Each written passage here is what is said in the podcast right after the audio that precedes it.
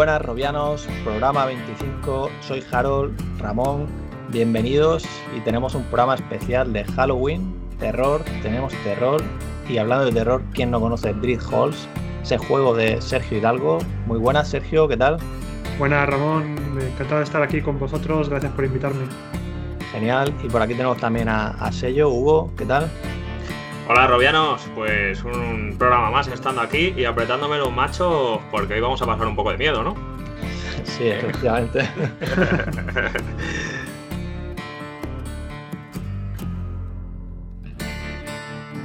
Y nada, pues como siempre sabéis, en la hora virtual empezamos con la parte de noticias, con la parte de hardware. Hoy no, no tenemos a Oscar, se lo ha comido un zombie o algo, no sabemos qué le ha pasado. le ha pillado una horda de zombies, para ser sinceros, no ha podido llegar. Así que bueno, la semana que viene seguro que estará por aquí. Y bueno, como decía, vamos a empezar con, con el hardware, como siempre hacemos. Y la primera noticia que tenemos por aquí es que ya está disponible el Megapack 2 de PlayStation VR por 329,99 euros. Como sabéis, este pack lleva el visor, la cámara, el, el mando y cinco juegos. No lleva los controladores Move. Uh -huh. Y los juegos son PlayStation VR World, Skyrim VR, Astrobot, Resident Evil 7 y Everybody Golf VR. Nada, pues lo, lo de siempre, lo de, lo de todos los packs. Me falta, me falta ver los PlayStation Move ahí en ese pack, ¿no? Creo que las ediciones que se lanzan en Norteamérica sí que viene incluido este, eh, este añadido, ¿no? De, lo, de los PlayStation Move. Eh, más allá de que los juegos que, que, vienen, pues la gran mayoría, pues no hace falta tener los Move, ¿no? Para jugar con ellos. Aún así me parece un, un buen pack porque vienen, vienen buenos juegos y algunos de los grandes juegazos de, de lo que viene siendo el catálogo de realidad virtual en general. Así que bienvenido sea. Chapo por Sony una vez más. Sí, efectivamente. Eh, lo que dice, ya lo comentamos la anterior vez, pero realmente no, no hay un motivo. Simplemente pues, llevan una, una, oferta diferente y aquí no, no llega ese paquete con, con Move. Pero bueno, sí, siempre. Ya. También estoy de acuerdo. Deberían ya empezar a estandarizar controles, porque ya, digamos, ya no estamos en los primeros días de la realidad virtual. Ya es necesario tener un control, un buen sistema de control como estándar y que habrá mucha gente que se compre este pack no tenga moves y eso significa que habrá juegos que no pueda jugar, no sé, lo típico. Sí, sí por, por, ejemplo, por ejemplo, sin ir más lejos, en, en la demo, bueno, en, en, el conjunto de, demo, de, de, demos que vienen en VR Walls, eh, tenemos entre ellas el London Hate, ¿no? que es un juego que se tiene que jugar sí o sí con, con los moves y, y, es una de las grandes experiencias que tiene, por ejemplo, e, ese conjunto de, de demostraciones. Otro de los casos es Everybody, Everybody Golf, ¿no? Que, que, es un juego que se puede jugar y se puede jugar bastante bien con el DualShock, pero verdad que con, con los moves pues ganas esa inmersión, ¿no? que es lo que esperas ¿no? cuando te pones un visor de realidad virtual. Sí, creo recordar que funcionaba con el mando también el London Haze, pero no sé ya, no, no estoy seguro del todo. pero, pero vamos, que si te lo dan con pad es porque todos los juegos son compatibles en principio.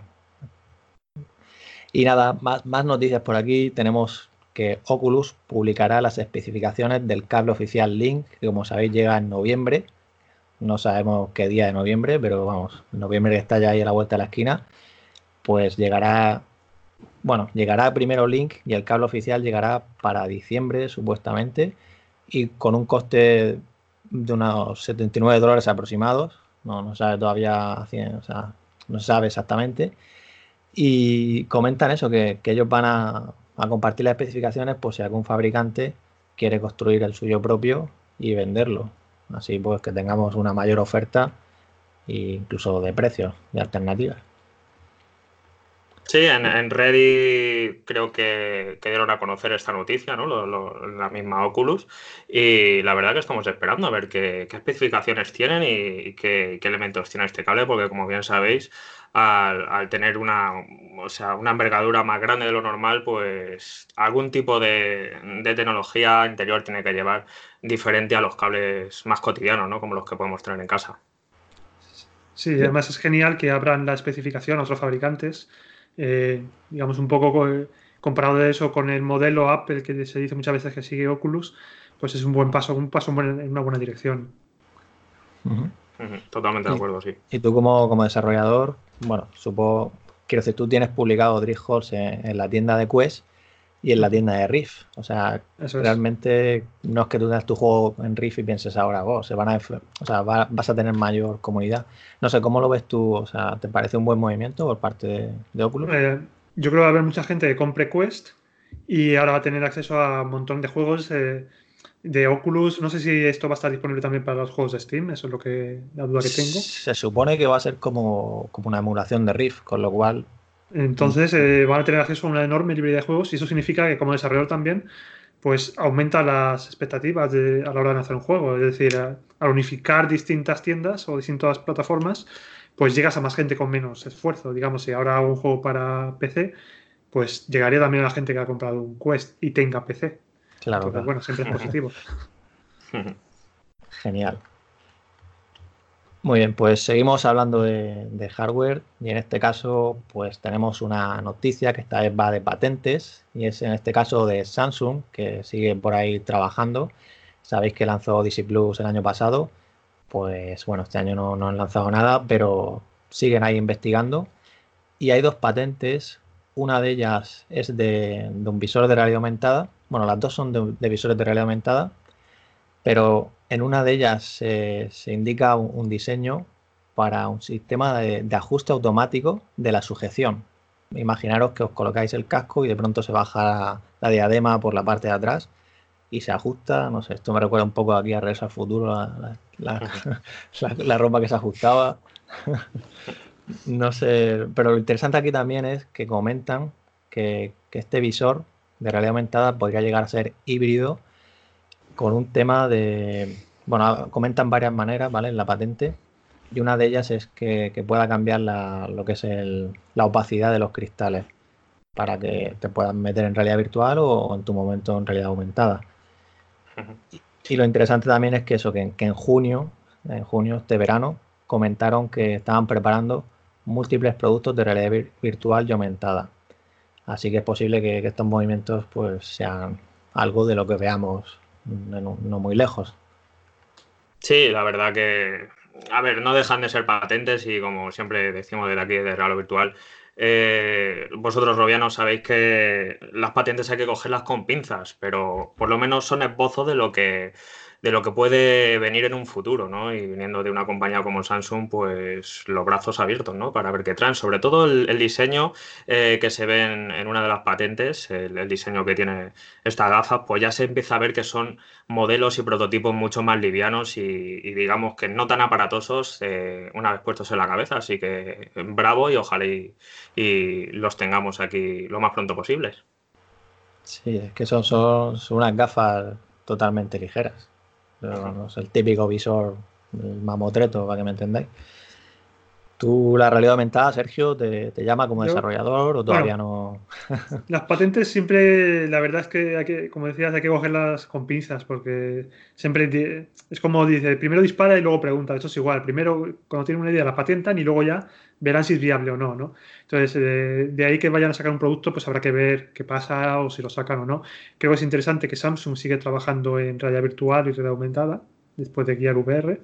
Y en cuanto a la realidad aumentada, pues yo creo que todavía le falta madurar, por lo menos desde mi punto de vista como desarrollador de juegos. Es decir, ahora mismo no veo una plataforma, no veo un, un visor eh, que, que, sea, que sea materializado realmente y que yo lo veo interesante como para plantearme el desarrollar para ello y hacer un juego eh, con cierta profundidad, más allá de una pequeña demo técnica, ¿no? Entonces, bueno, estoy un poco a la espera a ver, a ver qué va saliendo. Pues sí, ya, ya veremos a ver en qué se traduce todo esto. Y más noticias, simplemente comentar que, si os acordáis, eh, los que nos llevéis escuchando ya tiempo, eh, hace unos cuantos programas hablábamos de que Quest había vendido, en teoría, más de un millón de visores. Pues hace poco Superdata ajustó la estimación a 400.000 unidades y simplemente comentarlo ya que habíamos hablado de ello antes. Tampoco merece la pena más cuando, bueno, parece que no, no tienen un gran acierto. Vamos, reducir esa cantidad de un millón a 400.000 es un buen pico. Sí, sí. A ver, se veía venir. Yo es verdad que cuando, cuando dimos los datos anteriores, eh, una sonrisa, ¿no? Porque me parecía una gran suma de visores, eh, siempre pensando de que no era una cifra real, pero que tampoco se iba a alejar tanto como se ha alejado ¿no? de, las cifras que se están hablando. Eh, aún así, creo que es, un, eh, es una buena eh, tirada de visores ¿no? en el mercado. Creo que hay un, hay un buen parque de, de standalone de Oculus Quest ahora mismo distribuidos. Y más allá de que los, los, números de los que estábamos hablando de, de estos de Superdata pues no, no, eran reales, ¿no? Pero aún así me parece que se están vendiendo a buen ritmo y creo que están siendo un éxito. Sí, yo no sé si tú, Sergio, tienes alguna ¿Crees que se está vendiendo rápido? ¿Crees que.? Sí, la impresión que tengo es esa. Es difícil saberlo. digamos, lo único que lo sabe de verdad es Oculus. Pero yo creo que se está vendiendo bastante bien. Eh, no sé hasta qué punto la, esa, la cifra sería ajustada o no, pero sí que me, da la sensación que se está vendiendo mucho más rápido que otros visores. Y que además no solamente eso, sino que son usuarios mm, que no se lo compran para guardar en un cajón, digamos, que lo están usando. Sí, sí, la, famosa retención, ¿no? Que decía, que decía Carmen, ¿no? En la PONE. Sí, eh, yo creo, yo creo también por ahí, ¿no? Que van los tiros y, es verdad que el que tiene unas Oculus Quest normalmente le da bastante uso, ¿no? Es el típico visor que te lo compras y que a los dos días lo tienes eh, aparcado en la, mesilla. Así que además, enlazando con lo que comentabais antes del Oculus Link, eh, me parece también le van a dar mucha gente más uso aún por eso. Sí, sí, sin duda. Y aparte es eso, es que tienes la misma experiencia que tienes con PC o con PlayStation VR es la misma experiencia que tiene Standalone, no es como el Oculus Go o, las que se quedaron a medio camino como Mirar Solo, ¿no? O, Vive Focus también, que no, bueno, ni siquiera se vende aquí para consumidor en, Occidente. Pues bueno, esto en cuanto a hardware, Pimas está preparando su Pimas de Day 2, que según vemos ahora, que esto lo estamos grabando miércoles, pues han vuelto a retrasar dos horas el directo que iban a hacer, Pimas y los retrasos pues bueno, ya, ya veremos a ver qué, mm. qué, noticias nos traen esta vez, pero sobre todo va a girar en, torno a la precompra de, de, sus nuevos visores, el 8K Plus y el 8KX, que ya os hablamos precisamente cuando hicieron el, primer PIMAS Day en septiembre. Y nada, pasamos a, a software, que tenemos aquí un par de noticias que vamos a comentar, que una de ellas es una experiencia de la Mona Lisa, la del Museo del Louvre, que si tenéis curiosidad, pues también podéis descargarla ya desde Viveport, que la han lanzado. Es, pues es una oportunidad, no solo, no solo hay juegos, también hay experiencias de este tipo. Sí, sí, y es, chulo además porque ha abierto algunos telediarios ¿eh? que está viendo yo esta semana que me fijé que, estaban eh, jugando en el Louvre con, las con la Vive eh, Cosmo puesta la gente, así que eh, ole por ellos. Pues mira, publicidad que se lleva de bike. sí, y, bueno, y la otra noticia que decía es una solución en la nube para el procesado y hosting de, vídeos o imágenes en 360 grados. Bueno, como sabéis está YouTube, pero aquí lo que hablamos es de que tú con la cámara hagas el vídeo y se suba y se haga el stitching y todo el ajuste. Todo esto sello, sello que, que tuviste en la cámara de, la Mirage. Sí, la Mirage cámara, sí. Y bueno, este tema, bueno, tú lo subías a YouTube y él se encargaba ya de todo. Sí, lo, bueno de la Mirage cámara en concreto es que era eh, estaba igualmente, estaba basado en Daydream y, tenía estandarizado el formato de, VR180 de, Google, o sea que directamente transmitías eh, a YouTube, o sea que en ese sentido la verdad que era muy práctico y muy fácil de usar. Claro, aquí esto es el, de, de, las cámaras Buce, de la empresa Humanize, que ha sacado lo que llaman Humanize Cloud, que es pensado para sus cámaras para hacer algo similar, entiendo, como YouTube, ¿no? Que te quite esa, que no tengas que tener el PC ahí para procesar todo ese tema y hacer que así sea más accesible todo el, desarrollo, la creación de este tipo de, contenidos. Y bueno, antes de entrar en la parte de juegos, y ya que tenemos también aquí a Sergio y desarrollador de juegos, como ha recalcado, eh, comentar un par de noticias que por lo menos son interesantes. Y una de ellas es que Audi está utilizando la realidad virtual para promocionar sus coches, bueno, su nueva tecnología para vehículos eléctricos, su nuevo coche e-tron que se llama, y es una experiencia de hiperrealidad. Hiperrealidad es como The Void, cuando tienes la mezcla de, objetos, o sea, quiero decir, que, que, tienes objetos reales que tienen su correspondencia en el mundo virtual. Es decir, por ejemplo, introducir la pared real que tú la tocas y es la misma pared virtual, para que me entendáis. Y están haciendo una experiencia cooperativa tipo escape room que podéis probar ahora mismo en Madrid y que llegará a principios de año a Barcelona. Y nada, si tenéis curiosidad, podéis buscar la información en, en Real Virtual, la noticia. Sí. Es una pena, es una pena porque eh, iba a ir a probarlo yo eh, este viernes, pero bueno, ya sabéis por línea interna que eh, os lo digo ya los robianos, eh, he sufrido una, lesión un poco aparatosa y, no puedo moverme mucho, así que eh, tendremos que posponer este tipo de, eventos para el futuro, así que ya, ya, mejores. es una pena porque es lo, más cercano a The Boy, ¿no? que tenemos ahora mismo aquí en España. Sí, la verdad que me, me, va a quedar con ganas de probarlo. Pero bueno, si, alguno de vosotros la podéis probar, pues contadnos qué, tal ha sido. Y la, otra noticia de, relacionada también con el mundo de los locales, los arcades, es que Ivanovich Games ha lanzado la versión para arcades de, de Touring Cars, su, Mario Kart, para que me entendáis, porque es prácticamente igual. Si visteis, os acordáis de la, experiencia que sacó Nintendo para los arcades de, Japón y que también llegaron luego a Estados Unidos, eh, con las manos pueden lanzar pues eso, los, los objetos como, bueno, me sale pensando en Mario Kart, en la, típica concha de, que lanzan, ¿no? Pero bueno, este tiene sus objetos que también puedes tirar. Y bueno, con eso, interactuando con las manos, tienen muchas formas de control, pero al ser arcade, lo normal es que te metan en un cockpit de estos con, tu cabina, ¿no? Con tu volante y tus trackers en las manos para poder hacer este tema de, de lanzar objetos. Hmm. Y, más noticias, en este caso el mundo de los juegos, como decíamos. Eh, una gran noticia, creo yo. Pues, como siempre, la, semana pasada hablamos de Asgard Kuraz, este nuevo juego exclusivo de Riff y de Sanzaru Games y Oculus Studios. Pues va a tener subtítulos, ya lo han confirmado. Algo es algo, de momento no es el doblaje completo. Bien, bien, bien. Así que, que, en unos meses ya aquellos que estén esperando pues lo podrán disfrutar pues enterándose de qué va la, historia, que, si no, a quien no entienda inglés, que tiene que ser complicado. Sí, más un juego que está, que está volcado a la narrativa, ¿no? Que tiene una narrativa potente y que, son muchas horas de, diálogos. Más allá de que no esté doblado, que es lo que esperamos nosotros de, un juego de esta envergadura y de, un estudio como este, ¿no? Con tanto dinero detrás puesto por Oculus. Eh, más allá de eso, por lo menos eh, nos quitamos esa espinita eh, leyendo, leyendo los textos, ¿no? Traducidos más, es difícil doblarlo teniendo en cuenta que el mercado de realidad virtual es muy pequeño y en España aún, más pequeño, ¿no? Pero bueno, está bien que por lo menos no se olvide completamente de traducir a otros idiomas.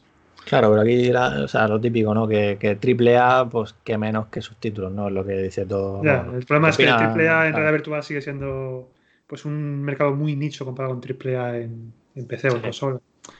Y claro, te crean las mismas expectativas, pero la realidad comercial no es igual. Sí, sí, no, exacto. Pues bueno, llegará otra otra empresa que también ha lanzado sus títulos ahora para su juego, es, ojo, bueno, Alchemy Labs, que son los de Job Simulator, pues han sacado sus títulos para su último juego Vacation Simulator, que llegará pronto a Quest también, ahora mismo está en PC y en PlayStation VR. Los subtítulos están ya en PC y pronto llegarán al visor de Sony. Y, y bueno, pues eso, más noticias que siempre, bueno, cuanto más juegos añadan el idioma, pues genial. A más gente llegarán. Y nada, también ha llegado Borderlands 2, que bueno, tenéis ahí un artículo que, ha comentado, que ha hecho Oscar, sobre analizando lo que es la interfaz de usuario y la experiencia de usuario. Porque esto me gustaría dejarlo claro que el artículo se centra en eso. No, no valora más porque si queréis conocer si el juego merece la pena o no, tenéis el análisis que hiciste tú, sello, y bueno, tú lo puedes decir. O sea, ¿merece la pena jugar a Borderlands 2 o no? Eh, yo lo dije muy claro. Eh, si el día de salida de Borderlands 2 hubiese salido a la vez en plano y en VR, eh, la experiencia que te da el juego en VR no te la va a dar en plano en la vida. Yo, de hecho, me lo he pasado completamente en PlayStation VR, más allá de las limitaciones que tienes, que es un juego muy divertido, y es un buen juego.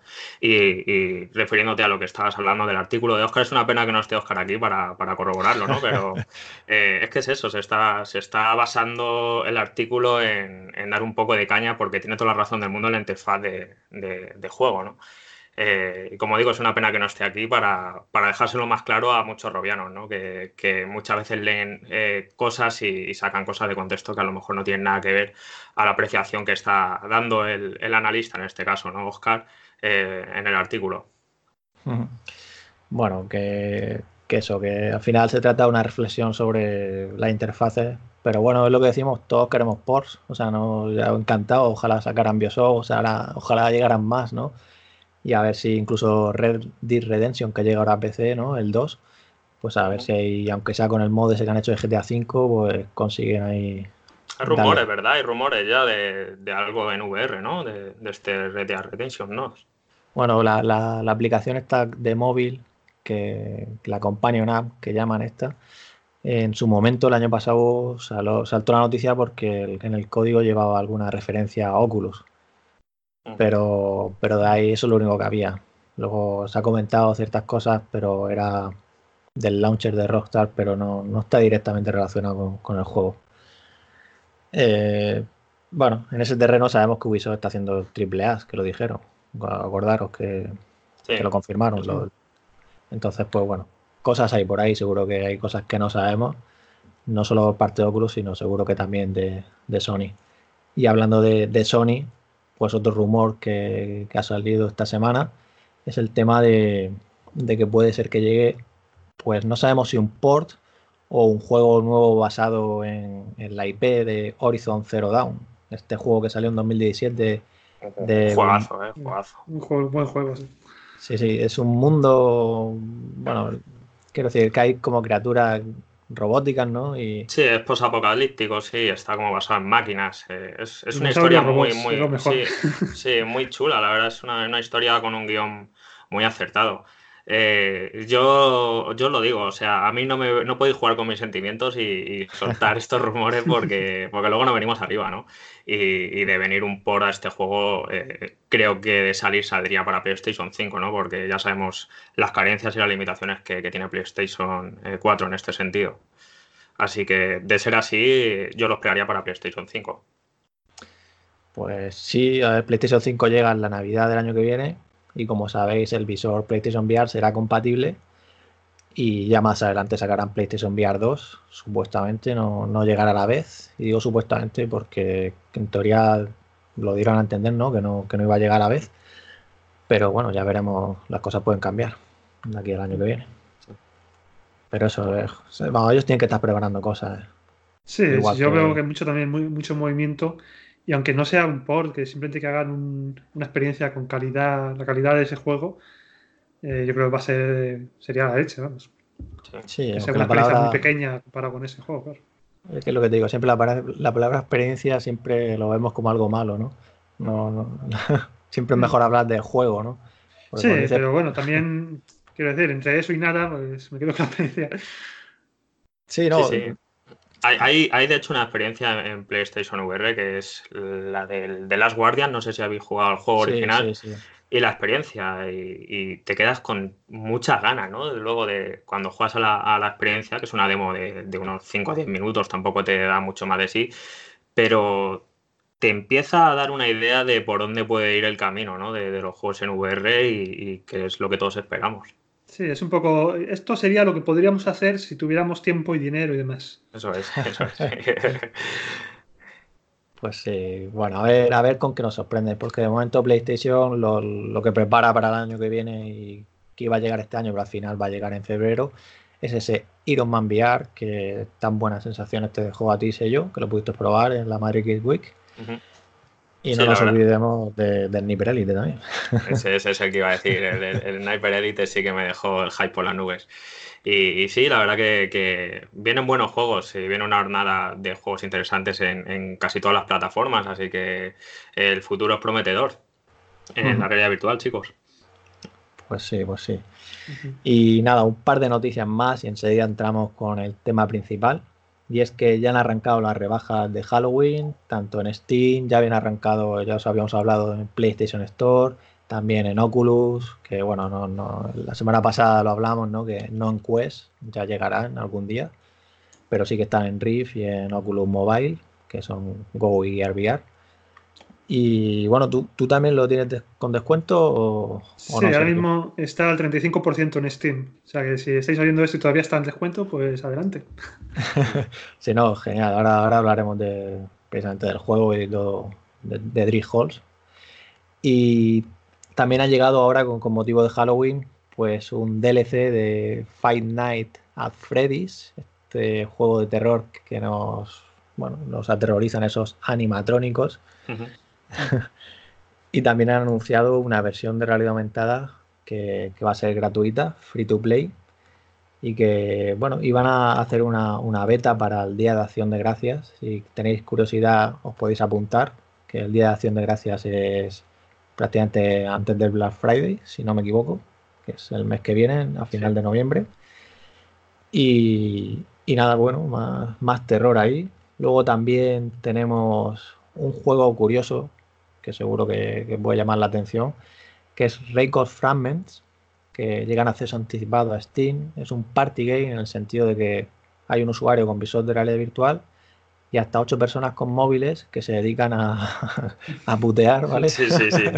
Al que está con el visor, pues, a ver, que está con el visor tiene que escapar de una mansión encantada y los otros pues le van, pues eso, haciéndole Sí, haciéndole la puñeta. Son espíritus malignos, según comentan. Eh, yo, yo tengo una experiencia muy chula, ¿no? Eh, con este tipo de, juegos de este estilo, ¿no? Que, combinan pues elementos externos con la realidad virtual. Eh, uno de ellos es el de Persystem para PlayStation VR, el cual mediante una app que te puede descargar para tu smartphone, ah, hasta, hasta cuatro personas se pueden unir a, tu, a tu partida y te pueden ayudar o te, pueden hacer la puñeta, ¿no? y hace que todo el mundo esté muy entretenido con el juego y, pases un, rato bastante agradable. La verdad que este tipo de propuestas son muy interesantes, sobre todo cuando las pruebas y, te das cuenta del potencial que tiene ¿no? cuando estás con unos amigos en casa. Mm. Pues sí, es lo que, bueno, en este caso no es la típica pantalla social que conocéis, por ejemplo, de PlayStation o, de juegos como este Carlian de Ripperman, que también está en PC. En este caso es con el móvil. O sea, no, que es, esa La, diferencia. Y bueno, pues yo creo que ha llegado ya el momento de ese tema principal. Así que vamos a ello.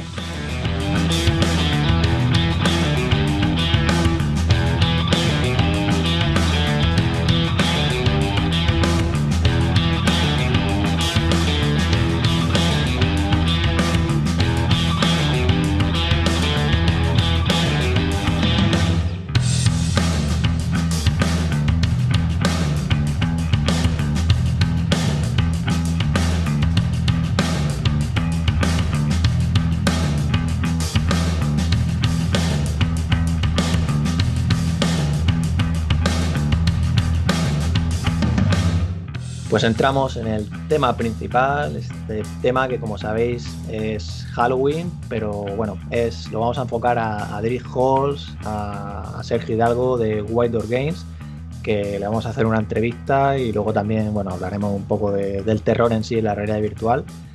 Pero bueno, antes de nada, pues introduciros, pues que conozcáis un poco a Sergio, porque bueno, quien nos lleve siguiendo tiempo, eh, bueno, Sergio, tú estuviste aquí en en 2014 hablándonos de precisamente de Drill Halls cuando estaba el DK2 en abril de 2014.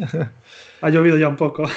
sí, sí. Luego volviste para hablarnos del CV1 cuando lo, probaste en la bueno en el evento que hizo Oculus de que lo presentó, creo recordar, ¿no? Porque fue en julio de 2015. No me ya si fue eh, lo primero Oculus Connect o fue antes, no me acuerdo ya, la verdad. Ah, no, fue un evento específico, no, no, fue un evento distinto que hicieron solamente para presentarlo, sí. Fue el evento aquel que al final salió Palmer con los, con los Touch, no sé si te acuerdas. Sí, sí, sí. que dijo, bueno, tengo aquí. Cuando todo el mundo pensábamos que, que solo iba a llegar con el mando.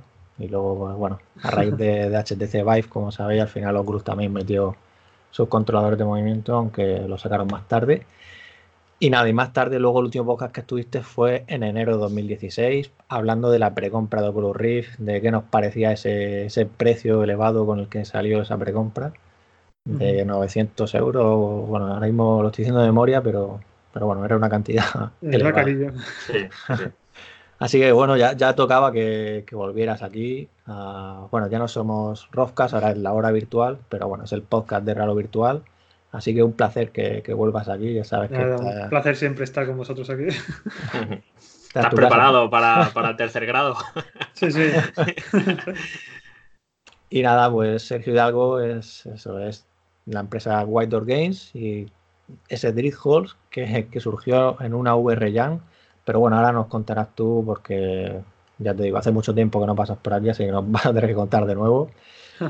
Y eso, ya han pasado más de seis años desde que crearas aquel primer prototipo que presentaste a la VR Jam que organizó Oculus al principio, en 2013, y te llevaste una mención honorífica. Entonces, bueno, cuéntanos de primera, para aquellos que lleguen aquí y no conozcan Drift Halls, qué es y cómo surgió la idea ¿no? de este juego de terror. Bueno, pues como dices, eh, es un juego de terror y consiste en que apareces dentro de una mazmorra, dentro de un laberinto, a oscuras, sin armas y con monstruos por ahí eh, pululando en el, laberinto. Entonces, tu objetivo es escapar, tan siempre como eso. Luego tienes distintas mecánicas, como que tienes que ir encontrando aceite para ir recargando tu lámpara, porque si no te quedas a oscuras y tienes que ir escondiéndote o huyendo de los monstruos. Eh, una de las cosas fundamentales es que cada vez que juegas o cada vez que entras en una mazmorra, eh, la mazmorra se genera al azar, entonces cada vez es distinto, nunca sabes lo que hay detrás de cada puerta, es decir, no es un juego narrativo, es un juego muy procedural. Y eso lo que te permite es un poco tener siempre esa incertidumbre de no saber lo que vas a encontrar. Eh, como dices, se salió inicialmente para en 2013 o 2014 para aquella VR Jam que organizó Oculus, que fue básicamente un concurso de hacer un juego en 15 días empezó a funcionar bien, la gente lo jugaba, eh, hacían vídeos en YouTube, los compartían y tal. Y a raíz de ese primer éxito, pues empecé a trabajar en hacer el juego completo, que bueno, que sé que ahora está a la venta, que salió primero en Gear VR, en el momento en que lanzó Gear VR, y luego ha ido saliendo en otras plataformas. Está en Steam, está en Oculus Rift, y justo eh, este mes ha salido para Oculus Quest. Exacto, exacto. Y bueno, dirías que hay un enorme, bueno, seguro que lo hay, pero hay un enorme salto desde aquella primera versión a lo que tenemos ahora en Quest. Y bueno, me refiero en quizás las mecánicas o cómo, bueno, es muy, es muy parecido a, nivel de mecánicas al prototipo original, ¿no? Lo que no está roto, pues hay que tocarlo. Pero sí que tiene mucho más contenido, tiene más mecánicas y hay muchas cosas que han ido cambiando durante, el tiempo. Por ejemplo, el tracking posicional y los controladores posicionales, pues cuando hice el primer prototipo no existían, ¿no? Y ahora, pues el juego tiene soporte para ello y puedes interactuar con tus manos y demás. Entonces sí, ha habido mucho cambio. Eh, inicialmente incluso el juego venía de antes de esa VR Jam eh, venía de un, prototipo que tenía en mente de hacer un juego que fuera un juego de sigilo ambientado en una mazmorra. Y cuando empecé a hacer, cuando salió este VR ya, me tenía 15 días para hacer un juego, pues cogí esa idea y la adapté y la convertí en, ese primer prototipo y resulta que funcionaba mejor como juego de terror que como juego de, sigilo, ¿no? Y de ahí viene un poco toda la historia. Y, en estos años, porque incluso, bueno, esa versión de Guía VR la lanzaste, bueno, no me acuerdo ahora mismo el año, pero por lo menos se llegaría o, en, finales de 2015 o 2016, ¿no? Esa primera versión. Sí, fue una demo. La primera, la primera, de hecho, no existía todavía la tienda, de, no funcionaba la tienda. Y fue una demo gratuita que todavía está. Sí, estará también en Oculus Go. Y luego ya saqué, cuando sacaron la tienda, la versión completa por, con pago. Y lo, te quería preguntar a nivel de, bueno, de, de, o sea, de usabilidad, de, incluso de desarrollo has tenido que tocar a, lo largo de estos años, bueno, o sea, actualizar a lo mejor el motor, o has tenido ahí, ya sabes, como ha pasado tanto mm. tiempo, claro, tú empezaste a desarrollarlo cuando todavía no estaba ni, ni el SDK final, ni nada, ¿no? De, al principio me refiero, ¿no? Nada, todavía no había nada. Claro, por eso digo, es que cómo, cómo ha sido esa experiencia, ¿no? De, de ir haciendo ahí algún desarrollo durante ha sido. Es un proyecto que no se ha acabado realmente, siempre ha estado abierto. Entonces siempre he estado haciendo cosas, cambios y tal. muchas veces cambios que la gente no nota porque tú juegas al juego y dices, bueno, esto es lo mismo, no ha cambiado. Pero internamente ha habido cambios, pues, porque el sistema de sonido ha, habido que actualizarlo, o porque para hacer este port, pues he aprovechado y he, he autorizado un motor nuevo para evitar problemas de rendimiento, lo que sea, ¿no? Entonces siempre ha estado abierto, siempre ha estado, digamos, teniendo pequeños cambios y demás. Y a nivel de usabilidad, el cambio importante que se hizo fue incluir los controladores Touch o los Vive en, su momento. Y el tener el tracking posicional, es decir, porque cuando la primera vez que salí, salió el juego, todo eso no existía y el juego se jugaba sentado en una silla. Entonces el cambio a poder jugar de pie, poder dar un paso o, yo qué sé, esconderte detrás de una esquina y demás, eso a nivel de juego, a nivel interno, eh, generó bastante modificaciones al código. Yo, siempre he tenido, he tenido siempre una duda ¿no? con este tipo de, juegos que, están en, tantas plataformas, ¿no? que lo podemos incluso encontrar en, Daydream, ¿no? Eh, Halls. Eh, y es, eh, ¿te ha permitido o se está permitiendo Hall vivir de la realidad virtual o tenéis otros medios para financiar vuestro trabajo? Bueno, yo soy, como es una empresa unipersonal, soy la única persona que, digamos, trabaja en White Games, el resto son freelance pues los gastos son muy pequeños, son, muy, son solamente una persona, ¿no? Entonces, eh, sí, me, he podido vivir, de esto y sigo viviendo de, las ventas. Así que... Genial, porque ah, ningún tipo de financiación por parte de Oculus ni nada de eso. Sí, hubo el, prototipo inicial, o sea, la versión inicial, el desarrollo inicial, eh, tuvo, financiación de Oculus. Es decir, la primera versión, eh, cuando empecé de que no tenía... la, de, la de mobile, o sea, la de Gear VR o la de Rift. Eh, bueno, se consideraba un solo proyecto. O sea, eran dos patas, pero era un solo contrato, básicamente. Entonces, sí, las dos, las dos, digamos, o el proyecto en conjunto, como lo quieras entender, eh, tuvo esa financiación inicial. Y, pero bueno, ahora mismo estoy viviendo ya de las ventas, de, las ventas, digamos, orgánicas en las distintas plataformas.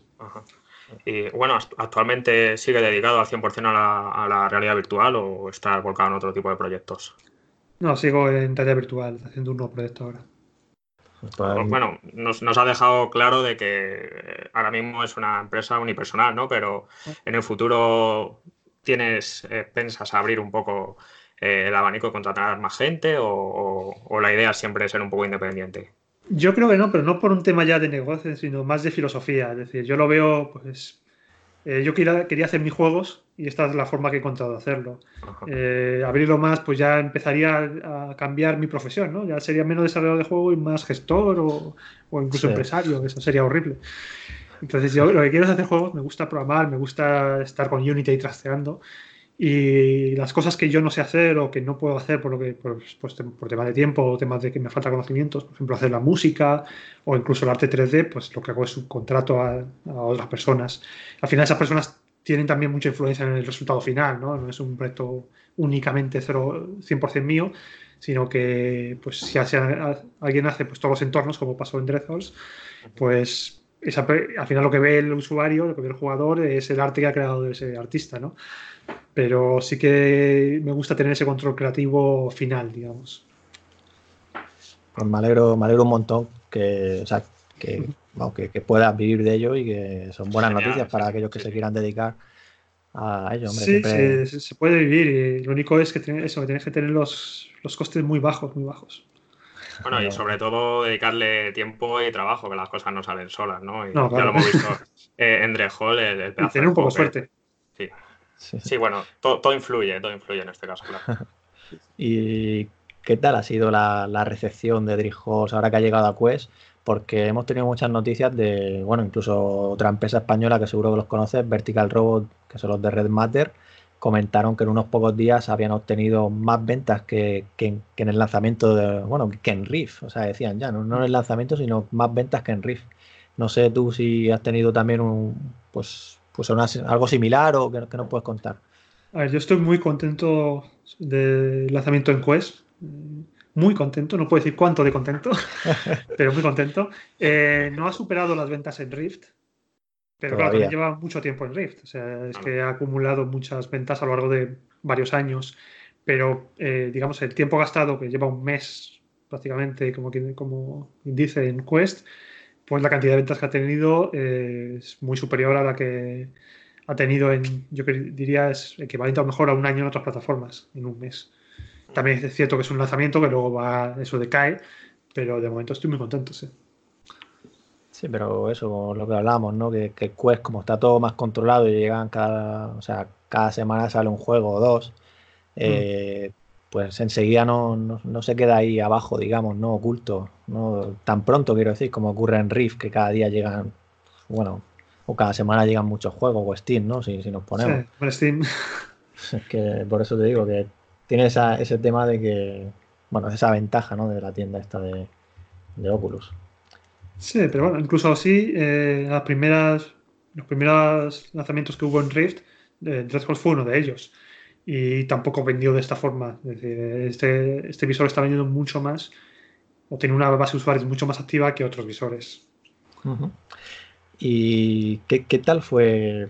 Bueno, ahora antes de, Te iba a preguntar por Daydream, pero antes de nada, ¿cuál es la plataforma que, más ventas, o sea, de, bueno, de, Daydream Hall, ¿en cuál, ha, ¿en cuál ha vendido más? ¿En PC, PlayStation VR, eh, bueno, la parte de Gear VR o, ahora Quest? Bueno, ya has dicho que Rift es más que Quest, pero ¿y en comparación con el resto? Eh, depende de cómo lo mires. Eh, si lo miras por unidades o por, digamos, por cantidad, ¿no? Por venta, o sea, por dinero. Pero la, la plataforma que más ha vendido sería la eh, Gear VR Oculus Go, no, sabe, no se sabe cuánto es cuánto, porque va todo junto en una sola tienda. Pero eso es lo que más ha vendido, tanto en unidades como en cantidad. Y luego estaría PC, que sumando, digamos, eh, Rift más, eh, más Steam. Las dos tiendas, ¿no? Y si, si sumas esos dos, pues creo, no, creo que disculpa, creo que esas dos sumadas son menos unidades, pero más venta, más dinero que móviles.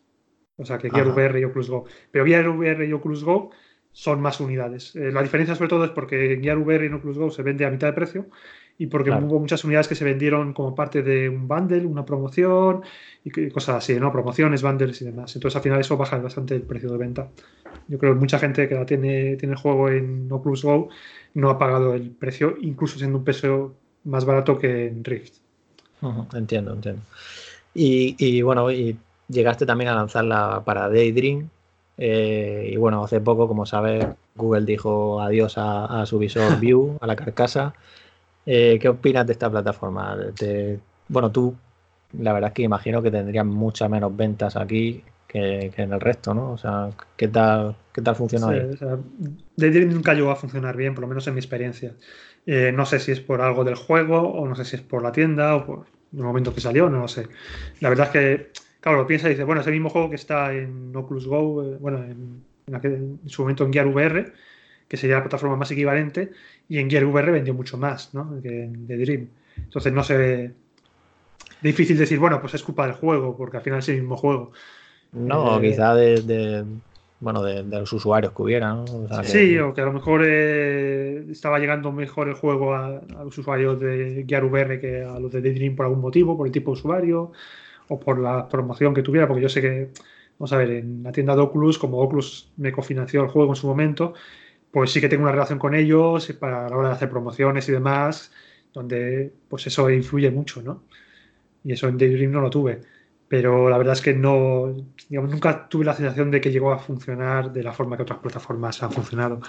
Y no me extraña, si eso es algo generalizado, si no fue solamente mi experiencia, sino que era algo más generalizado, pues no me sorprende que al final digan, bueno, esto no merece la pena. Yo, por, por poner un apunte, eh, una de las mejores experiencias que tuve con las Mirasolo fue precisamente con, con Holtz. Y es mm. cuando me fui a, a, un campo de fútbol, desactivé los guardianes, que se pueden desactivar, ¿no? Y, y no, no te aparece el pass-through, ni, se te, ni se te ven un fundido a negro en la, en la pantalla y pude recorrer las, eh, los laberintos ¿no? y las mazmorras del juego eh, de una manera como nunca antes lo había hecho. Caminando, eh, ¿no? sí, sí, sí, sí, caminando, bueno, directamente corriendo cuando te salía algún, algún monstruo de estos eh, que la verdad que te hacen soñar muy mal por la noche, eh, pero, pero es verdad que la experiencia fue genial, ¿no? Y, fue mi primera gran experiencia en, VR en ese sentido y fue con, con, con y con Admira Solo. Pero a colación de esto último que decía, de que habías eh, obtenido un poco de financiación, bueno, una, una cofinanciación, ¿no? Por parte de, mm. de una empresa como Oculus, ¿os ofreció algún tipo de ayuda para hacer el, el Pora Quest?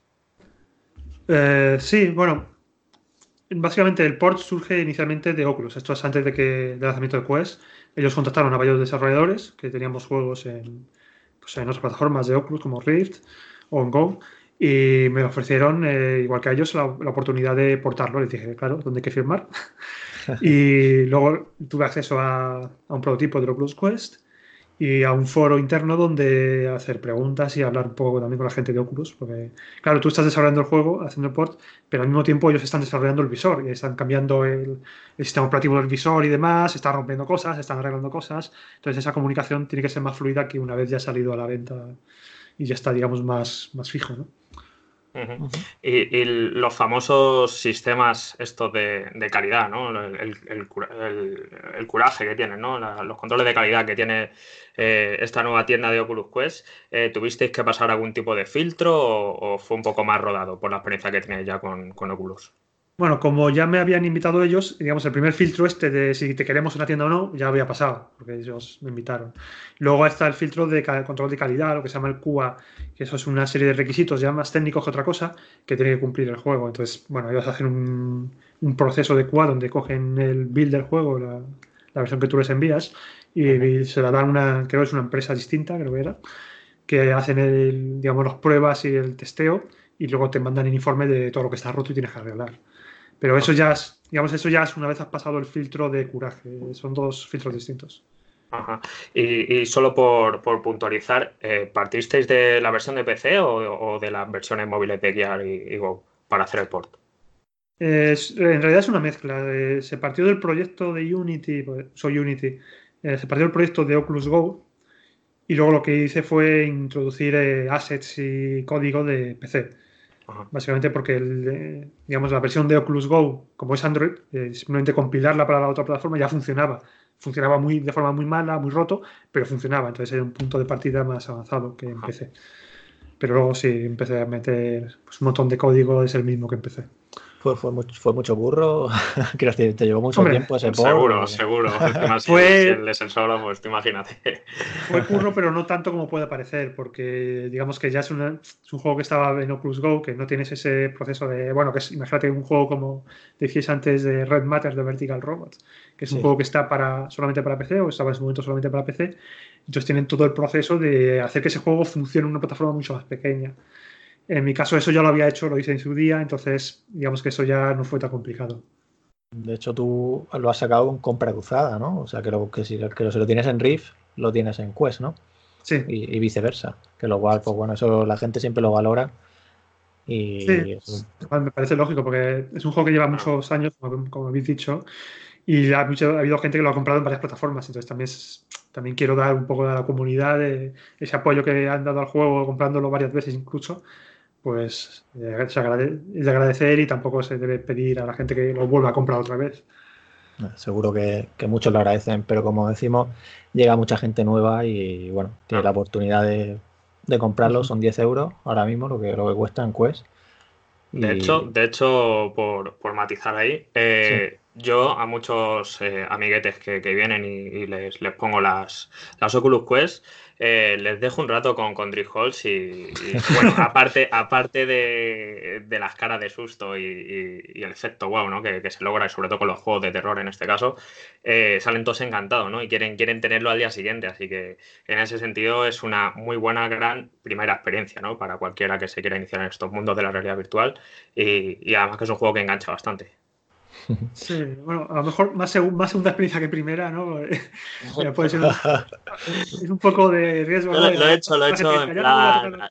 Sí, sí, los típicos, los típicos que vienen que van muy seguros. A mí esto no me da miedo, a mí esto no tal. Digo, sí, espérate, te voy a poner aquí un rato, te vas a, te vas a recorrer un par de pasillos y luego me lo cuentas, ¿no? Pero es verdad que, que, sí logra ese, esa tensión, ¿no? En el cuerpo y, la gente se queda eh, ahí asustada, ¿no? Y, le da miedo incluso avanzar, pero es como digo, una gran primera experiencia, ¿no? Que te hace entrar en la realidad virtual con, buen pie. además es que la realidad virtual y el terror se van muy bien, ¿no? Son dos un género que encaja muy bien con la plataforma y la inversión y eh, digamos que se refuerza mucho, entonces pues, tiende a funcionar bien. Hay que tener valor también, pero bueno. y, hablando de, de Halls, eh, ¿tenéis pensado seguir, bueno, bueno, voy a hablar en singular porque ya, ya te dejo claro que principalmente lo, llevas tú todo, aunque luego ya lo subcontraten, ¿no? Eh, ¿Tienes pensado seguir mejorando Drill Halls o podríamos decir que ya, ya está cerrado y que ahora estás pensando ya en otros proyectos? Bueno, a ver, ya han sido, ¿cuántos? ¿Seis años? ¿Cinco años? ya está cerrado, ¿no? Ya está cerrado. Eh, lo único, a lo mejor hacer algún port y demás, que lo que, lo que estoy haciendo ahora es, eh, pues eso, ports a nuevas plataformas y tal, cuando tiene sentido.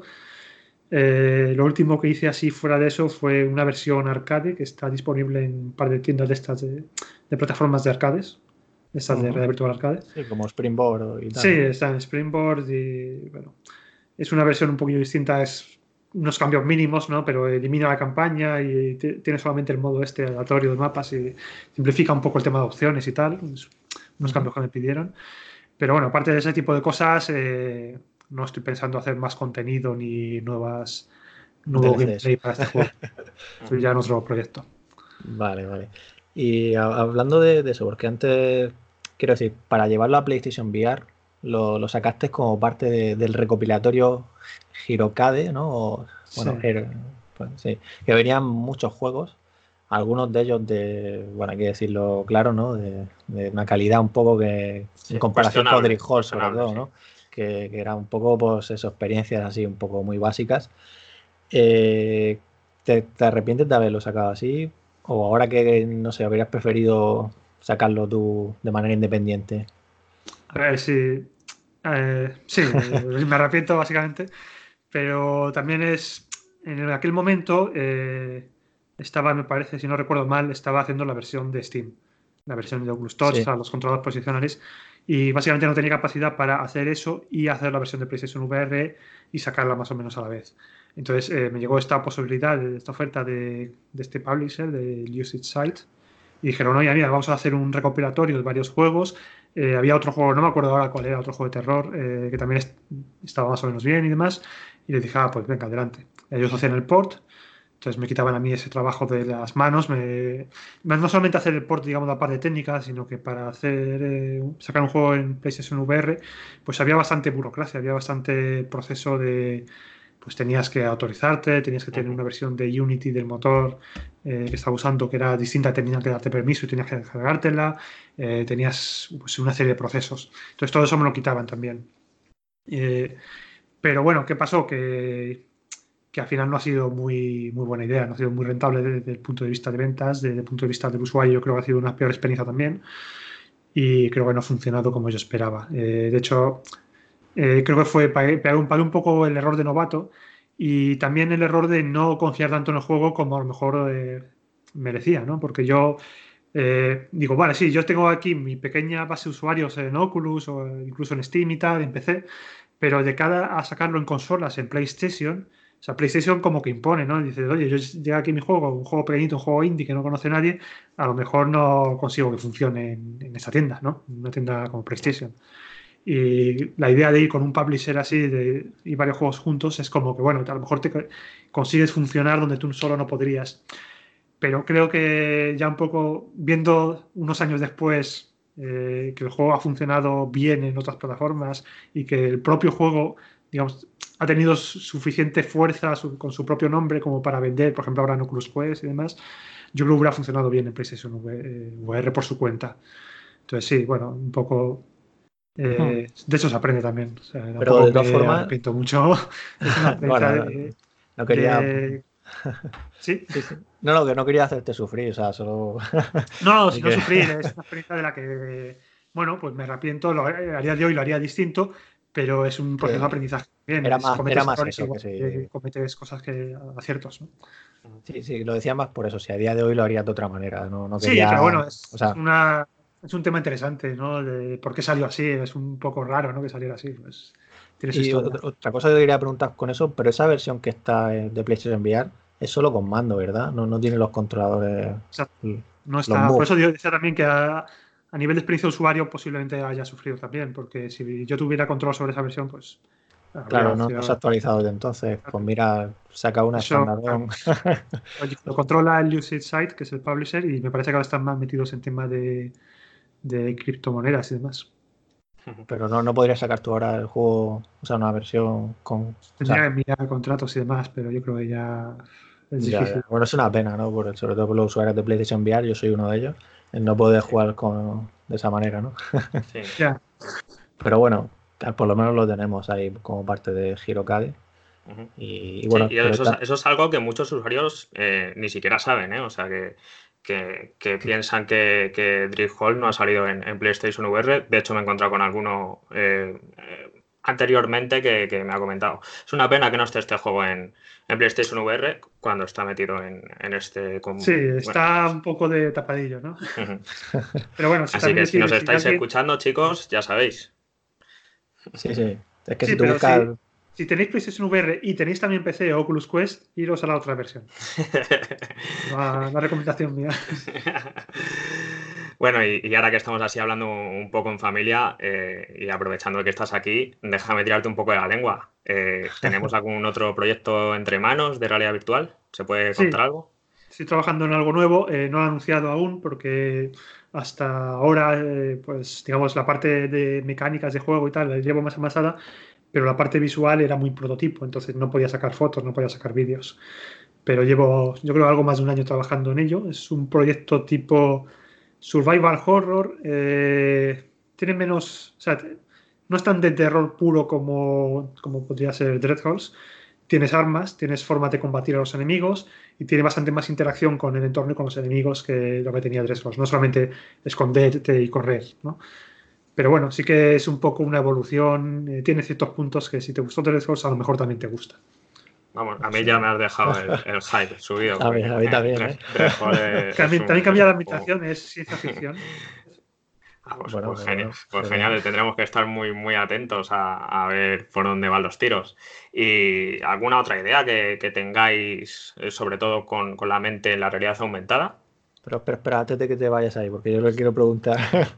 Solo, bueno, si no nos puedes contar, no, nos cuentes, pero, pero bueno, me sale la pregunta de si, si llegará a todas las plataformas, ¿no? Es algo que siempre nos preguntamos, ¿no? Cada vez que se, se anuncia o, se está cociendo algo, ¿no? Por lo menos tu intención, ¿no? Aunque no nos pueda. A ver, mi intención siempre es llegar a todas las plataformas donde tenga sentido, ¿no? Que es siempre igual que con Dreadful, que ha salido al final en todo. Luego de las intenciones a los hechos hay un trecho. Entonces, eh, ahora mismo estoy desarrollando con la vista, con el objetivo de sacarlo en PC primero. Y una vez que en PC y vea qué tal funciona, pues habrá que ver, habrá que evaluar, ¿no? Porque si veo que saca en PC y el juego resulta que es un fracaso absoluto, pues evidentemente no voy a llevarlo a otras plataformas. En cambio, si funciona, pues eso te permite tener más recursos que invertir en hacer un port de más calidad, ¿no? Entonces, de entrada sería PC y luego iríamos, iríamos viendo. ¿Tienes alguna fecha o algo? bueno, ya, ya sé, no, eso no, eso no. Bastante estamos tirando de la lengua, Ramón. Bueno, bueno antes no lo, habías, no lo había dejado un poco claro ¿no? con el tema de la realidad aumentada, que piensas que está eh, un poco verde, pero mm, no sé si tenéis, bueno, tienes en mente algún tipo de desarrollo de realidad aumentada para el futuro. A ver, yo tengo, tengo un tablero de estos de Trello, no sé si conocéis la aplicación, y lo tengo lleno de ideas. Entonces, siempre que se me ocurre una idea, la apunto ahí. Y tengo algunas que funcionarían, yo creo, bien en realidad aumentada. El problema es que yo creo que no estamos en ese punto donde, donde esté la plataforma para hacer eso. Y a lo mejor podría hacer otras cosas más simples, pero como que no me interesa tanto. Entonces, bueno, de momento, eh, de esas ideas, estoy trabajando en esta, que es para realidad virtual. Cuando acabe, veremos a ver un poco, volveré a evaluar qué tal está el mercado de realidad aumentada y demás, y a ver si veo alguna idea que encaje. Y digamos, no digo que no, pero tampoco he visto un encaje bien entre las ideas que, tengo y lo que, lo que se puede hacer y que funcione bien. déjame enfocártelo de otra manera. ¿Qué, tendría que ocurrir para que, para que dierais el salto a, la realidad aumentada? yo creo que lo que tendría que ocurrir es que hubiera un mercado de realidad aumentada a nivel de usuario, o que por lo menos se vislumbrara eso, porque ahora mismo, por ejemplo, cosas como HoloLens de Microsoft, pues está muy orientado al mercado profesional, mercado industrial, y entonces eso, eh, sí, a lo mejor puedes hacer un jueguecillo ahí que quede chulo y tal, pero no lo vas a, vender. ¿No? Pero tienes un, matiz ahí, ¿no? No te atrae, ya sabemos que no es inmersivo como, como a nosotros nos gusta, ¿no? Pero, por ejemplo, ahí tienes los casos de, bueno, voy a decir casos de, son grandes IP, ¿no? Como Pokémon Go, ¿no? Harry Potter. Ya, pero es, Me refiero a ese tipo móviles así es claro, difícil. Claro. Es, o sea, el mercado de móviles está muy saturado, muy difícil ahí funcionar. Eh, yo básicamente lo evito por eso, porque no lo veo un mercado, lo veo un mercado con mucho riesgo, eh, comparado con, incluso con Steam, que Steam fíjate que está saturado, pero incluso con Steam me parece más fácil hacer un juego y que, que tengas una audiencia porque el juego sea bueno y tal en Steam. En móviles es muy, muy difícil. Sí, no, ya. Y bueno, volviendo a, a Halls, ¿hay por ahí alguna anécdota de, algún susto que te haya pasado incluso a ti o, de esta que haya estado enseñando el juego en algún evento o algo que, nos puedas contar o algo que quieras compartir? Sustos ha habido muchos. De hecho, en Twitter compartí hace nada uno, un vídeo de, de un chico que estaba jugando vio un monstruo y salió corriendo en el mundo real chocándose contra una pared. típico, típico. Está bastante bien. Eh, yo por, mi cuenta me he llevado un susto también, aunque la verdad es que cuando estoy trabajando en cosas que no tienen que ver con monstruos lo suelo desactivar. Eh, todo hay que decirlo. pero bueno, eh, algún susto me he llevado. pero el vídeo que más, que más recuerdo y el que más me gusta de todos es el primero que se hizo. O sea, cuando saqué la versión allá en 2013 o 2014, ya no me acuerdo, cuando saqué el primer prototipo del juego, al día siguiente un, pues un youtuber de youtuber muy pequeño, de estos que a lo mejor tenía mil suscriptores, una cosa así, un poquito, pues sacó un vídeo jugando al juego. Y yo creo que ese vídeo fue influyente en que otra gente lo bajara y lo probara y demás, eh, porque lo puso en Reddit y funcionó bastante bien ese vídeo. Y además era un vídeo que era perfecto, porque todo sustos, todo, todo funcionó a la perfección, ¿no? No se encontró ningún problema, Es el caso perfecto del juego. Y siempre, siempre pienso de qué hubiera pasado si ese vídeo no existiera, ¿no? Si no se hubiera hecho ese vídeo, a lo mejor no hubiera bajado tanta gente el juego, a lo mejor no hubiera funcionado, no hubiera empezado a rodar esa, esa bola de nieve, ¿no? Entonces no lo sé, pero siempre es un vídeo que tengo ahí como muy, muy especial, muy, un recuerdo muy especial de ese vídeo. Ah, yo, yo, recuerdo con el, con el DK1 de, de, bajar esa demo técnica, ¿no? Digamos. Sí. Y, bueno, que es que para mí es un juego mítico, ¿no? Es un clásico ya de la, de la VR, sobre todo de, al ser tu español, ¿no? Que bueno, en Raro Virtual empezamos en 2013. Igualmente también esa Juanlo, que, que es quien hacía los vídeos entonces, eh, hizo un vídeo de, de Hall, como no. y bueno, yo recuerdo probarlo ahí en su casa y tal al principio y, claro, cuando te venía ahí o sea, los ruidos que escuchabas ya por ahí, por ahí no voy, ¿no? El pasillo este, no sé qué. Y va, está, curioso. Si tenés curiosidad, precisamente estoy viendo aquí el vídeo de hace seis años con el DK1 y, se llama Miedo y Terror con Dream Halls. sí. Es decir, que si veis ese vídeo, las texturas de las paredes ya no son las mismas. Han mejorado un poco. Sí, sí. Muy bien. Y, continuando con, hablando de, bueno, la realidad virtual en, general, ¿no? ¿Qué, esperáis de aquí un año en, lo que viene siendo la realidad virtual, sobre todo con, vuestro estudio? Bueno, yo lo que espero es pues continuar, a lo mejor lanzar, ya veremos el nuevo proyecto que funcione bien. y espero también que Dreadhouse en Quest siga vendiendo bien, porque de momento está funcionando bastante bien. Esperemos, veremos a ver cómo evoluciona esto en los próximos meses. Y más de cara a la realidad eh, virtual en general, yo creo que ya estamos en un punto donde está bastante estable eh, pues, cuáles son las plataformas y qué es lo que hay en realidad virtual, que a lo mejor empezaremos a ver que, que, se anuncien nuevas versiones de, pues eso, como decías antes, de PlayStation VR o demás. Pero yo lo que espero ahora es eh, que entren usuarios nuevos, sobre todo, porque para que este mercado crezca es necesario que llegue más gente. Y eso es lo que vamos a ir viendo, pues ya, ya mismo este Black Friday, estas navidades, a ver qué tal funciona, a ver qué tal vende y a ver si llega más gente y tenemos un mercado para poder continuar haciendo juegos para la virtual. Pues sí, a ver si, si, como dices, con el Black Friday a ver lo que ocurre, pero vamos, yo no, no me veo algo con Quest ahí que vayan a hacer. Bueno, el año pasado. es que ha salido hace muy poco. Claro, pero por eso te decía, el año pasado con Go bajaron los 20 euros estos que, vale 220, ¿no? Quiero recordar, pues quitaron eso y valía 200 euros, que fue una rebaja mínima, ¿no? Quién sabe, ¿no? Hombre, mm. siempre las rebajas que hacían con Riff, en este caso cuando eran, cuando, bueno, los dos valen 450, ¿no? Era bajarlo a 400, ¿no? 50 euros, pero no sé yo si, si no están haciendo ni, rebajas de juegos, no creo yo que, que vayan a... Y, eso ahora que me acabo de acordar, no sé si puedes comentar algo. Eh, ¿Tenéis la posibilidad de hacer rebajas en Quest o uno no está dejando? No puedes decir nada. Eh, bueno, la verdad es que no sé si puedo decir algo no. Eh, pero bueno, normalmente te lo puedo comentar porque es bastante habitual que una vez hecho un lanzamiento tenga que pasar un periodo de tiempo estipulado hasta que puedas hacer rebajas en la plataforma. Porque si no, la gente se lo compra de lanzamiento, es como, lo compré yo de lanzamiento, me pagué el juego completo y ahora a los cuatro días lo está rebajando. Entonces no sienta muy bien. Claro, pues, es muy habitual que yo creo que casi todas las plataformas eh, tienes un periodo después del lanzamiento de que no se puede hacer rebajas. Y el juego pues mío salió hace nada, entonces por eso no hay rebajas solo Que ahora que lo piensas, tiene todo el sentido del mundo. Es que los juegos han salido hace nada. O sea, es que Quest lleva aquí desde finales de mayo. O sea, que tampoco es mucho tiempo. Y puede ser que sea ese el motivo. No hace falta que nos digan más. No vaya a ser que.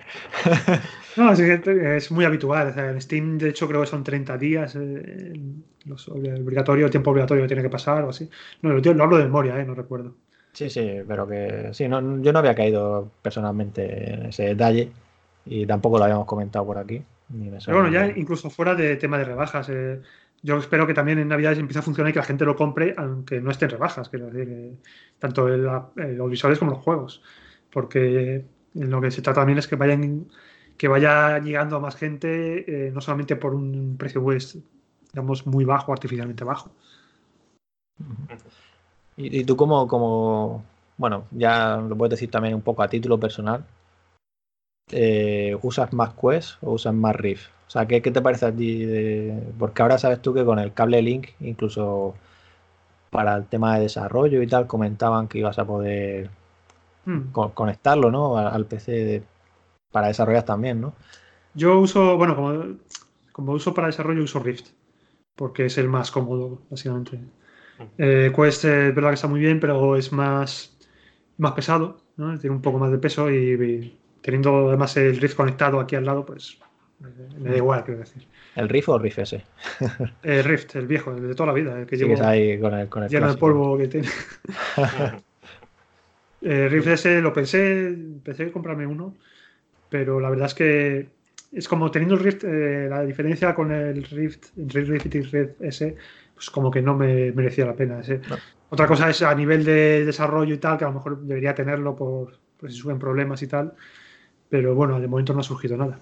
Eso te iba a preguntar, que no has tenido ningún problema con el tracking, ¿no? Por el tema de los controladores del Inside Out, ¿no? Que ha sido todo transparente, ¿no? No, no ha habido problema. La verdad es que funciona bastante bien. Incluso cuando no está, está fuera de visión, no se rompe demasiado. Por lo menos en mi juego, los casos de mi juego no son no, no lo tienden a romper. Genial. Oye, y una pregunta así a título personal. Sabemos que el terror dentro de la realidad virtual, yo para mí es, mi género fetiche, eh, el terror y el, miedo, ¿no? Eh, cuando uno prueba la realidad virtual y cualquier experiencia un poquito subida de tono de, miedo, luego ve una película eh, en el cine de miedo y le parece Disneylandia, ¿no? En comparación. pero, ¿por qué, ¿por qué ese género? ¿Por qué ese género en tanto en Dread Halls y en la próxima IP que, está desarrollando? Eh, llegué ahí un poco de. porque es lo que, lo que pedía el juego, básicamente. Es decir, yo no, empecé con la idea de hacer un juego de terror, empecé con la idea de hacer un juego de, infiltración y de sigilo y demás. Y lo que, lo que vi es que cuando metía a los monstruos, porque era un juego que se supone que tenías que. Eh, había monstruos haciendo patrullas en la mazmorra y tenías. Tu, digamos, tu objetivo inicial era. o el planteamiento inicial del juego era que eras un ladrón que se colaba a la mazmorra para robarle dinero a los monstruos. Por eso en Dreadhorst eh, agarras, eh, vas encontrando monedas, ¿no? Es un, digamos, un vestigio de esa, primer, primera idea. Y lo que pasó es que cuando metí a los monstruos y estaba oscura, si estaba la mazmorra, daba miedo. Y empecé a pensar, oye, a lo mejor esto funciona mejor como juego basado en el terror que en, que en el sigilo.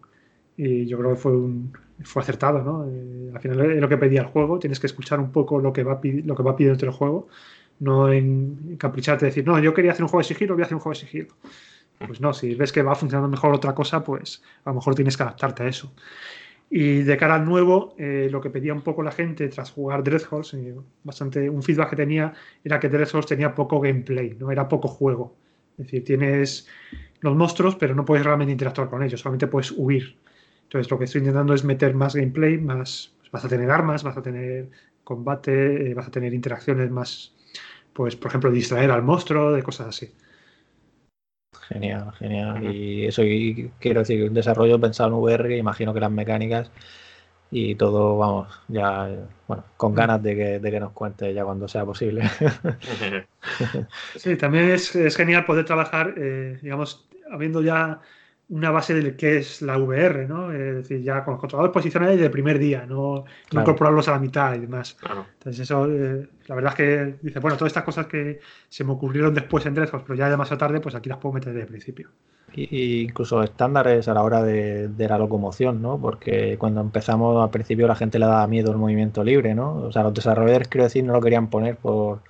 O sea, sabes tú que está el teletransporte. Bueno, tú siempre has tenido movimiento libre. Eso sí, claro, es anterior incluso, incluso a eso. y la verdad es que nunca funcionó bien con, con teletransporte, no era. No, encajaba con el tipo de juego. Eh, para nuevo, eh, voy a tener. Es, difícil hacer promesas, o sea, no lo toméis como promesa porque a lo mejor eh, cambia, ¿no? No es una promesa, es más lo que tengo a día de hoy que estamos grabando esto, pero bueno. ahora mismo tengo tres sistemas de locomoción distintos medidos. Uno es teletransporte, otro es locomoción libre y el tercero es parecido al que tiene eh, Red Matter de Vertical Robot, que consiste en apuntar a un punto y pegas un salto así como a baja gravedad hasta llegar ahí. Bueno, sí, al final lo bueno es eso, que haya alternativas y opciones y que tú como usuario elijas y ya pues yo también agradezco siempre que, añadan los, los blinders, esto, lo, de, lo, del fog, que te reduce al girar sí, yo creo que al final eh, no hay una solución perfecta para esto. Es un tema de dar opciones al jugador. Es verdad que ciertas opciones eh, son más difíciles que otras. Por ejemplo, el teletransporte pues tiende a tener efectos a nivel de mecánicas de juego y demás que a lo mejor tienes que compensarlo. ¿no? Porque en el fondo le está dando un superpoder al usuario. Es, en el mundo real, si te puedes teletransportar, eh, eres un superhéroe. Entonces, bueno, pues tienes que tenerlo en cuenta y hay, hay una mecánica en este nuevo juego que intenta un poco paliar eso, pero bueno, veremos a qué tal funciona. Sí, sí, ya, ya, por eso, ya cuando, cuando llegue el momento ya, ya, nos contarás y volverás aquí. O sea, te invitaremos de nuevo para que, para que vuelvas y nos cuentes. Espero que pronto. Bueno, sí, ya eso ya. porque ya. Sí, me refiero a. Espero poder anunciar algo. No tarda mucho. a ver, a ver. Estaremos pendientes, estaremos pendientes. Sí, sí. Y, bueno, ya como sabéis, es Halloween, 31 de octubre. Eh, bueno, si tenéis la oportunidad, tenéis visos de realidad virtual y queréis pasar rato de terror, pues, por ejemplo, si tenéis Quest o Rift, la misma Oculus está recomendando juegos, como siempre suelen hacer todos los años, de decir, oye, pues mira, tenéis estos juegos de terror. Y me, me llama la atención porque precisamente tengo aquí delante los que, los que nos han pasado ellos mismos, ¿no? Como recomendaciones. Y dicen aquí Fate Your Fears 2, Dread Halls y Red Matter. Fíjate Red Matter, pero lo meten también por el tema de, ese misterio, ¿no? sí, bueno, Red Matter es... más intriga, ¿no? Que otra cosa, ¿no? Es más intriga, pero cuando empiezas, eh, dices, no sabes muy bien qué voy a encontrar. Luego también nos hablan de, del exorcista, de Paranormal Activity de los Soul, Dog Knock Twice también, que este también es un poco más antiguo. Y bueno, y como no, Five Nights at Freddy. Eh, también hablan de, Invisible Hours, hablan por aquí también. la verdad es que ese terror, terror. y bueno, eso que todos estos que hemos dicho, casi todos, muchos de ellos son multiplataformas, como Dream Halls. Así que bueno, ya si tenéis, que sepáis que tenéis descuento en Steam, como has dicho, ¿no, Sergio? Y, bueno, son 10 euros en Quest. Y, nada, por nuestra parte, la verdad es que no sé si quieres comentar algo más. Eh, llevamos ya una hora y algo. Creo que, está bien. Nada, que lo dicho, que ha sido un placer estar aquí con vosotros. Muchas gracias por invitarme. Y nada, que espero poder anunciaros algo pues, relativamente pronto. Veremos a ver. antes de que se acabe el año, ¿no? Ah, no lo sé, las fechas es difícil. Las fechas son complicadas. Estaremos ahí con, ganas de ver eh, ese es. La verdad es que yo lo estaba pensando cuando, cuando, te invitamos, ¿no? Digo, vamos, tienes que tener algo ya entre manos seguro, porque no sí. usarlo. bueno, la verdad es que pasé un tiempo, bastante tiempo después de hacer Dreadhorse y digamos cuando estaba haciendo los ports y tal, que no sabía muy bien qué hacer después. ¿no? Porque era un poco, a ver qué hago, porque estaba, sobre todo también la realidad virtual estaba en un punto de evolución, de cambio y hice varios prototipos de cosas, pero al final no llegaba a nada y al final empecé a hacer este nuevo proyecto. Ya una vez ya se había quedado un poco más claro por dónde iban los tiros, ¿no? De, a nivel de plataformas y todo.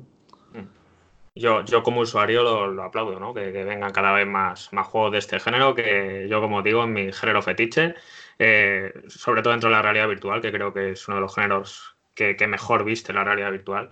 Y, como digo, para mí es un verdadero placer y un honor compartir micrófonos con, una persona como Sergio, que sabe tanto de, este mundo. Así que por mi parte, como digo, un verdadero placer. Sí, yo, bueno, igualmente quiero decir, y me estaba acordando ahora, no sé, estabas hablando del fetiche y no sé, me ha venido Resident Evil 7 también a la cabeza. Y digo, bueno, ya que estamos hablando de terror, no podemos dejar el programa sin, mencionar también a Resident Evil 7, ¿no? Porque precisamente es una de la, uno de los sustos así que he tenido yo con el visor más grandes no ha sido con este juego y no, no lo voy a contar porque si no spoilearía un poco quizás es un juego, es un juego que, en realidad no, no, tiene mecánicas VR ni se nota ¿no? que no está hecho. O sea, digamos que no tienes que interactuar en realidad con nada ¿no? dentro de, de la VR, pero una vez que te pones el visor, te metes en ese mundo y es que asusta muchísimo. Es que es, es, eso, es que casa muy bien ¿no? con la VR mm. este tipo de géneros. Quizá otro tipo de géneros te invitan y te obligan más a, interactuar con, con, depende de qué objetos, ¿no? Pero, pero el, el, género de miedo y del terror pues queda muy bien en realidad virtual. Una prueba de ello es Resident Evil 7, que para mí es uno de los mejores juegos que hay dentro de todo el catálogo ¿no? de realidad virtual. Pues nada, eh, pues lo dicho, Sergio, que, encantado y que, espero que, siga igual, que como lleva un mes, o sea, Dream Halls en Quest lleva un mes, pues seguro que todavía, y como, como dicen, llega el Black Friday, va a llegar más gente. Por lo que veo, tiene bastantes buenas valoraciones en la tienda de Quest, lo cual es, bueno también. Y nada, que muchas gracias y muchas gracias también, Robianos, por haber llegado aquí hasta el final, por seguirnos y que paséis un, bueno, un feliz puente, ¿no? Porque este viernes es fiesta. Y nos vemos la semana que viene, que como siempre seguro que hay nuevos temas, cosas por ahí que, que ahora mismo, bueno, Storland por ahí también, que llega dentro de poco, otro gran juego. Y más cosas que ahora mismo no vienen a la cabeza. Pero lo dicho, muchas gracias Sergio, muchas gracias Hugo. Y Hasta la próxima. Hasta la próxima, Robianos. Hasta luego.